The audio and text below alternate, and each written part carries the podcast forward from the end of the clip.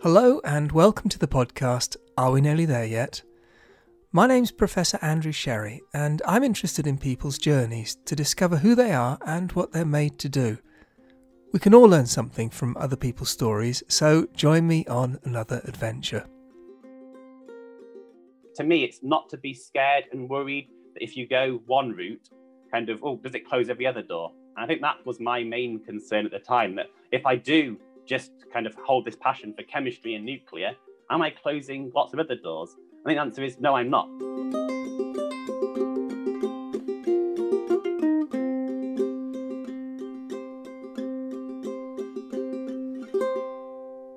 Today I'm talking to Robert Alford, who is the Senior Strategic and Economic Advisor within the Nuclear Innovation Research Office, or NIRO, uh, which sits within the Department for Business, Energy and Industrial Strategy. Robert lives in Cumbria and is a qualified sub aqua ocean diver and does plenty of walking and cycling in his free time as well as volunteering. Welcome, Robert. It's lovely to see you. Thanks for joining me. Great to be here, Andrew. Thank you for having me. Robert, you grew up or you started life in Canada, in Vancouver, and then at the age of two came to the UK to settle in Cheshire. So tell us what your early years were like. What were you like at school in Cheshire? Indeed. So, yes, my parents are both British, Andrew, but were seconded out to Vancouver to work for a company called Chemetics for four years. And while out there, they had me most people bring back a totem pole. They brought back a human. Um, so yes, my brother's 10 years older than me. Um, and yeah, he was out there and then came back when we were two. Um, so yes, growing up in Cheshire, I was quite sort of studious at school, always wanted to kind of do my best, was always very attentive and very keen to, to learn more. And I suppose a memory here of always being inquisitive is that I was interested to know what happened if I turned the washing machine dial the wrong way the washing machines back then, you meant to turn them one way and they make clinky noises. What happens if you turn it the wrong way? Because it, it, what would happen? So I did this, Andrew, and two things happen. One, it comes off in your hand with a snap, and two, you get no pocket money for a long time. Um, so that set me off for what I was like, Andrew. I was very inquisitive, always wanted to learn more, always was just one, yeah, a very why child, I suppose, and how and why on everything. So that set me up really. That just reminded me when I was little and I put the wrong soap powder into the washing machine trying to be helpful and I put Dreft in which foams like mad and foamed so much it jammed everything up. And when dad came in and opened the front of the washing machine a great sausage of bubbles came pouring out onto the kitchen floor and I couldn't look but maybe I was being inquisitive as well. Um, so, Robert, you were saying earlier that a, a, big moment was when you were 10 years old and your dad passed away. Just tell us a little bit about that. Yes. So, I suppose at the age of 10, everything in your life kind of fixes itself in some ways. You fall out with friends, half an hour later, you're friends with them. You break a toy, your dad comes home, super glues it. Everything's always okay, Andrew. Um, so, yeah, at the age of 10, my dad was diagnosed with pancreatic cancer given six months to live, and sadly, almost six months to the day Andrew uh, passed away. Um, and yes, that is, it wasn't real to begin with. I think you are in a bubble. Uh, Dad was managing director of a company down in Harlow. We didn't see him Monday to Friday quite often. So to start with, it, it was quite like normal, to be honest, Andrew, during the week. Um, and I think it's just as the kind of time's gone by, and it's like, oh, I wish I could tell Dad that uh, and things. And I was very, I yeah, admired Dad like we, like most of us do. Um, another memory here is that um, Dad had big glasses, and I wanted to be like Dad. So there's a school picture of me, about seven or eight, with glasses that are literally about half the size of my face. They are huge. Why my parents ever let me have them, I'm sure I never know. But yes, I was extremely close to dad. And yes, it was very hard at the age of 10 um, to lose my dad and my brother, who, as I said, is 10 years older, was very supportive. He took on that that fatherly figure, um, and yeah, we were we were very lucky in that respect. As a family, we are very close, and we're able to kind of continue. And Dad was a chemist himself, uh, Andrew. And to start with, both my mum and brother were concerned that I was going the chemistry route very much to be like Dad, and because that what Dad would want. Um, but that wasn't the case. And I think as they found, as I found my way into the industry, as we'll probably discuss in a minute, that was very much my passion. And it wasn't me wanting to be like dad, that was my own me wanting to drive that forward. And yes, I would really want him to be here now and see what I've done so far with my life and in his steps. And he'd be immensely proud, Andrew. And I have faith, faith that he does know um, what's going on. But yes, it was a very hard time, and still now it, there's those moments when it when it's very hard, Andrew. Yeah, it, it never goes away and uh, is always with you. You know, I think you just get used to living with with that gap. I know exactly I know exactly how you feel about that. Um, but it sounds as if then you know as you as you grew up through school it was the sort of science side of things the engineering how things work and the chemistry which really came to the fore so t- tell us what were the A levels that you did at school? Um, yes, you're right. It did come to come to fore. I think the one key thing before we got to A levels was Urenco came in when I was in year nine and gave a talk about the nuclear fuel cycle. So going back to me being inquisitive, the why, the how, this idea of colliding chemistry to make energy. You take elements. I know it's not quite the same as colliding two elements together. You've got your neutrons and stuff. But at the time, Andrew was like, cool. You can take stuff and let's collide it together and make so much energy. So I was very lucky that from the age of sort of 14, I knew I wanted to go the chemistry route into nuclear. So then at A level, I studied chemistry, maths, and physics, and then went on to study chemistry at Loughborough. At the time, you could do radiochemistry at Loughborough at, undergraduate. There were radiochemistry modules. So that helped me kind of choose Loughborough as the place for me. Um, so yeah, had great fun uh, at Loughborough, really loved university. I wanted a campus uni um, and I wanted to be kind of far enough away from home to not be home constantly, but on good rail links. So it, it was an amazing opportunity uh, to learn and to learn the radio chem sort of hands-on, do active experiments at undergrad level was awesome. It's uh, that's amazing that uh, somebody coming in to give a, a talk in a school to a group of 14 year olds inspired somebody so much that that has become your passion and you've followed that through A levels onto university and onto a career. It's quite rare, I think, for somebody at that age to to get that kind of hook in them to take them in a direction. Mm, yeah, it was great. And I think that's why I'm so involved now with Young Generation Network, where I chair the Education Attraction Outreach Committee, because of how I've been inspired and engaged and what I've gone on to achieve I'm just really passionate to do the same to the next generation coming on, to really see their faces sort of lighten up when they see kind of what, what I've done and what where, where they could go with, with, with their roles and things. Yeah. Exciting. It is, and and and at university, as part of your degree, you had a secondment to Croft Engineering Services. How did you find that sort of early introduction to the to the world of industry? Yes, very fascinating. I never had a paid job as a child. I worked in a charity shop as part of my Duke of Edinburgh Award. Other than that, I'd never had a paid job before, Andrew. So it was quite interesting in that respect, that transition from academia to putting it into the real world. And I think, yeah, I'm very glad I did that because I think it did allow me after two years at uni to really kind of go, hmm, this is kind of putting some of my learning over the last sort of 20 years in some way from school as well into practice. And I think then when I went back to do my final year, I had that sort of industrial sort of link in my head. And I knew, ah, yes, I can see the use of some of these um, technologies and why I'm doing this. And yeah, it really kind of helped spark me even more and more passion into that, that final year. So it was a great opportunity. And I really recommend placement years when it's possible in degrees because it's a really good, insightful experience. Absolutely. And I guess also you you start to see where the theory actually works out in practice Indeed, yes, that's, a, that's a good point. Yes, you definitely do. Yeah, yeah, yeah. Um, so your passion for nuclear was so strong, you came and joined the National Nuclear Lab um, on the graduate program in in chemical and process modelling. Um, tell us what it was like on on your first day coming through into uh, into the team.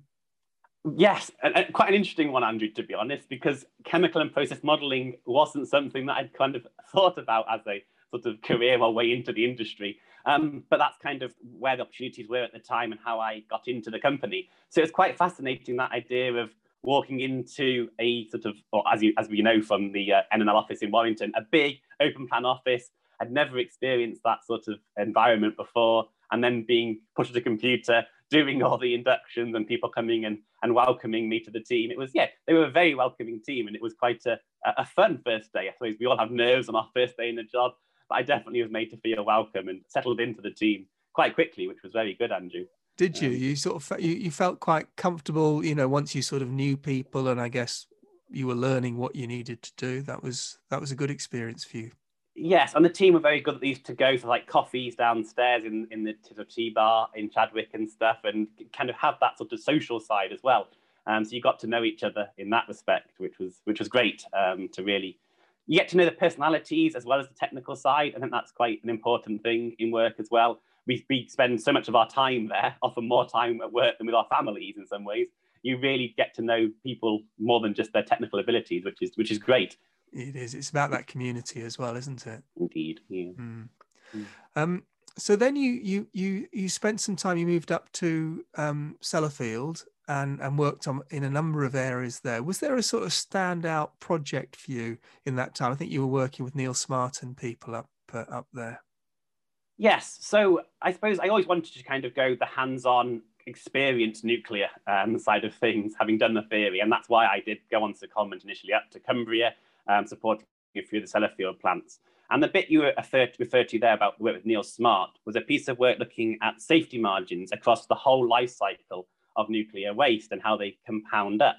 And to me, that was a real kind of, I it's, it's the first time I've not almost been in one sort of technical silo and seen the breadth, literally from the waste producer through to RWM and letters of compliance and all that sort of side of things.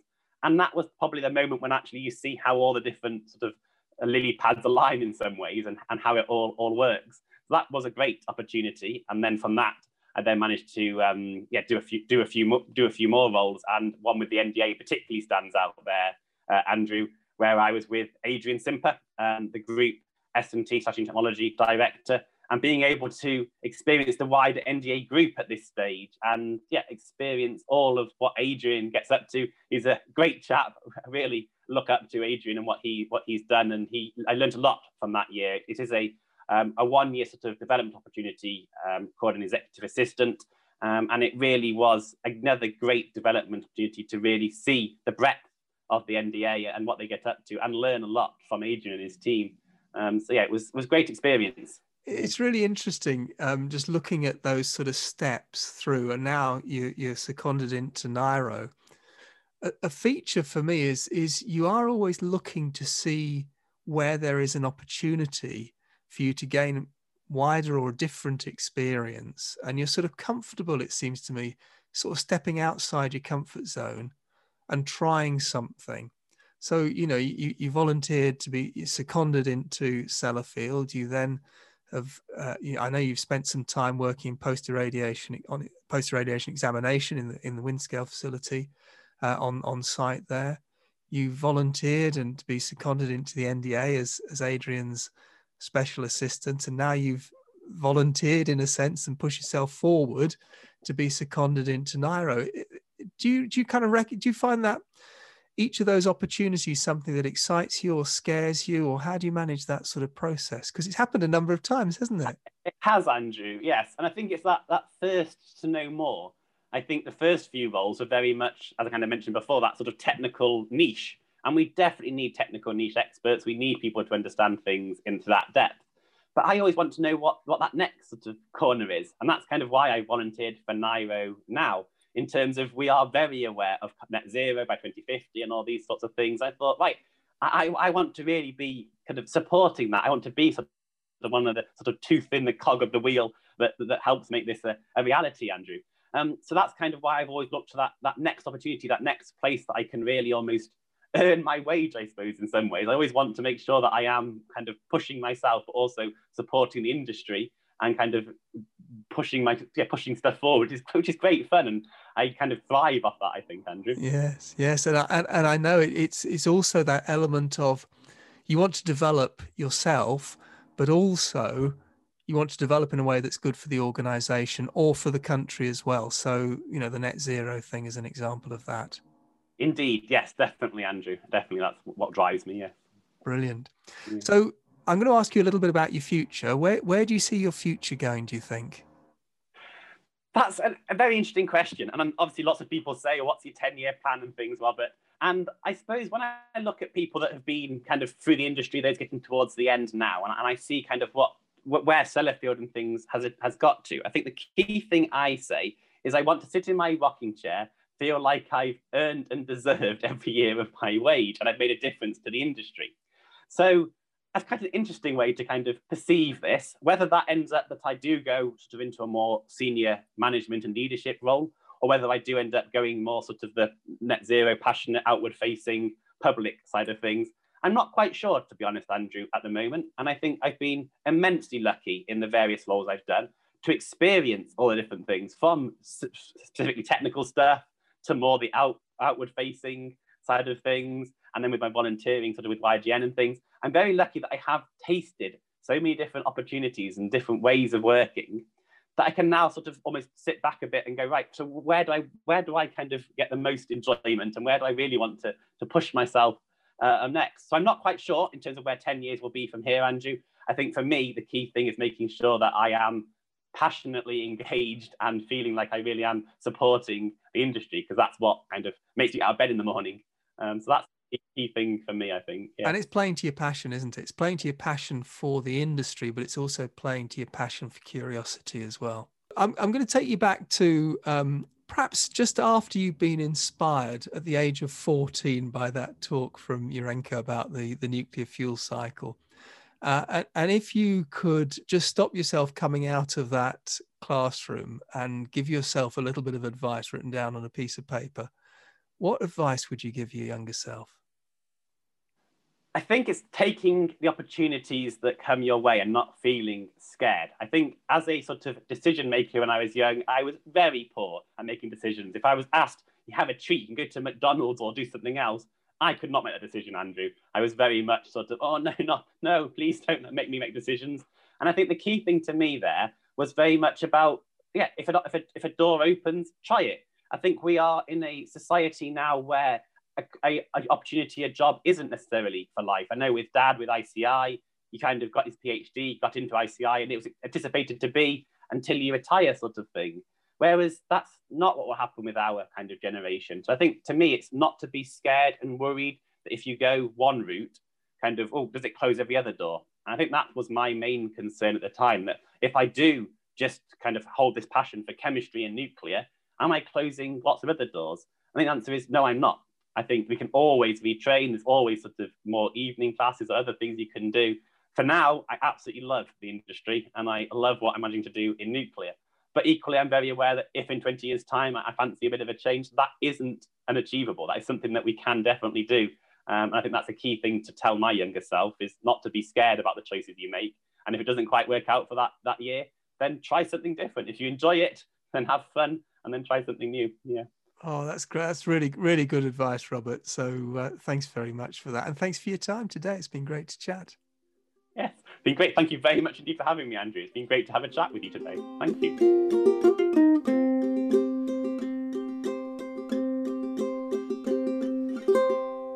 If you've enjoyed this podcast, to help others enjoy it too, please subscribe on your podcast platform of choice. And don't forget to rate and review. Thank you.